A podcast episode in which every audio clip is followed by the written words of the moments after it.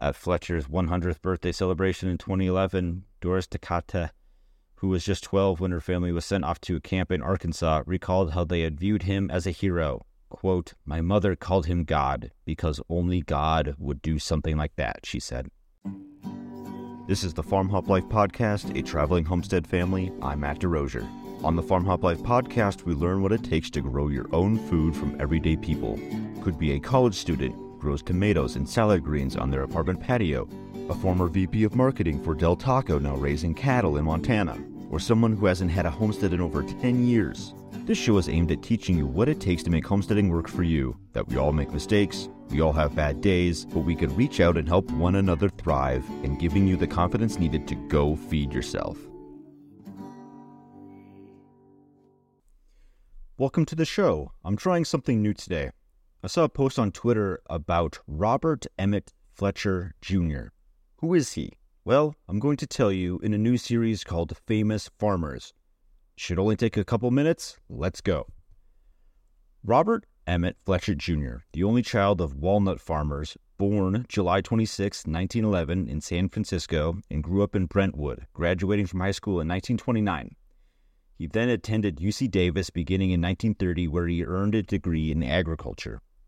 After college, Fletcher ran a peach orchard in Red Bluff, California, while holding the title State Shipping Point Inspector, or Agriculture Inspector. Starting in 1942, Fletcher began working for the Florin Fire Department. Also in 1942, Executive Order 9066 by FDR, the forced relocation of 122,000 Japanese Americans, most of them citizens, to internment camps, where they were held without charges of a misguided suspicion that they might be disloyal. In addition to losing their liberty, the Japanese American prisoners often lost the homes and businesses that they had to leave behind, in particular, Japanese American farmers who had to leave their crops. Near Sacramento, many of the Japanese who were relocated were farmers who had worked land around the town of Florin since at least the 1890s. Mr. Fletcher, who was single and in his early 30s at the time, knew many of them through his work inspecting fruit for the government. The farmers regarded him as honest and he respected their operations. Al Tsukamoto, whose parents arrived in the United States in 1905, approached Mr. Fletcher with a business proposal. Would he be willing to manage the farms of two family friends of Mr. Tsukamoto and pay the taxes and mortgages while they were away? In return, he could keep all the profits. Mr. Fletcher and Tsukamoto had not been close, and Mr. Fletcher had no experience growing the farmer's specialty, flame Tokay grapes, but he accepted the offer and soon quit his job. For the next three years, he worked a total of 90 acres on three farms. He had also decided to run Mr. Tsukamoto's farm. He had worked 18 hour days and lived in the bunkhouse Mr. Tsukamoto had reserved for migrant workers. He paid the bills of all three families the Tsukamotos, the Okamotos, and the Nittas. He kept only half of the profits. But Mr. Fletcher's effort put him at personal risk. In a community where many viewed the Japanese Americans with suspicion and resentment, in the wake of Japan's surprise attack on Pearl Harbor. He was reviled as a Jap lover and was nearly hit by a rifle shot that someone had fired into the Tsukamoto family's barn. Japanese American families lost property while they were in these camps because they could not pay their bills. Most in the Florin area moved elsewhere after the war, when the Tsukamotos returned in 1945, they had found that Mr. Fletcher had left them money in the bank and that his new wife, Teresa, had cleaned the Tsukamotos' house in preparation for the return. She had chosen to join her husband in the bunkhouse instead of accepting the Tsukamotos' offer to live in the family's house. Quote, Teresa's response was, It's the Tsukamoto's house, recalled Marielle Tsukamoto, who was five when she and her family were sent to the Jerome Center.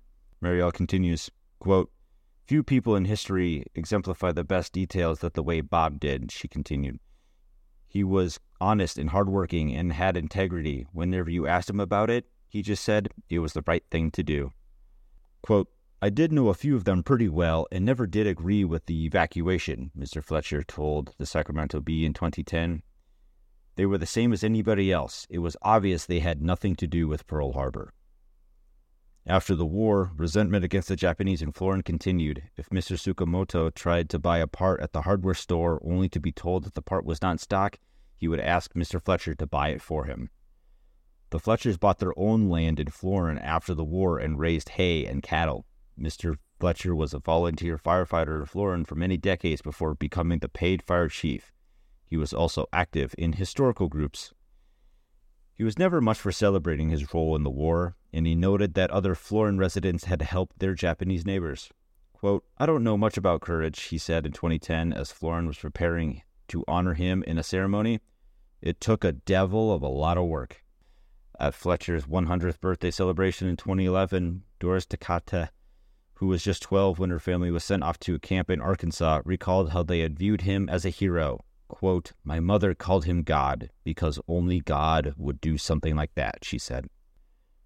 Quote, He never stopped working hard, but not for himself, said Rick Martinez, a former Florin and Sacramento Metropolitan Fire District Chief.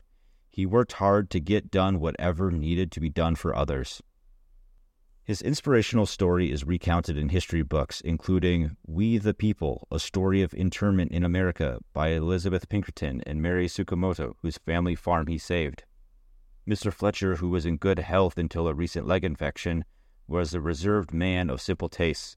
He drank more than a quart of milk a day and enjoyed spending time with his wife or working.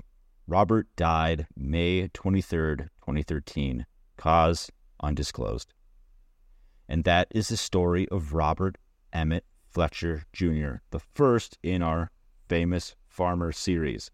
I hope you enjoyed hearing this. Let me know what you think. Email me, matt at farmhoplife.com, and also tell me who else you'd like to hear about. I'm thinking I'll do Toby Hemenway next time.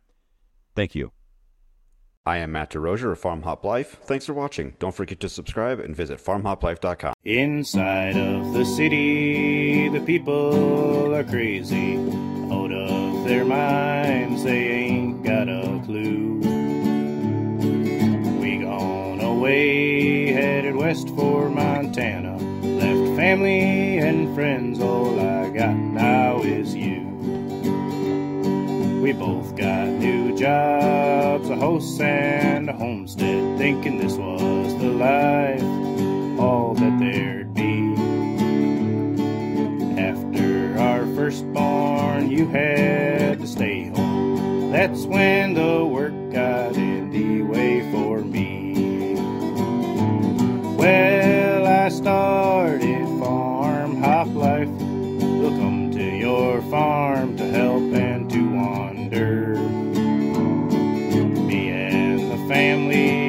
truck and an RV. Send us a message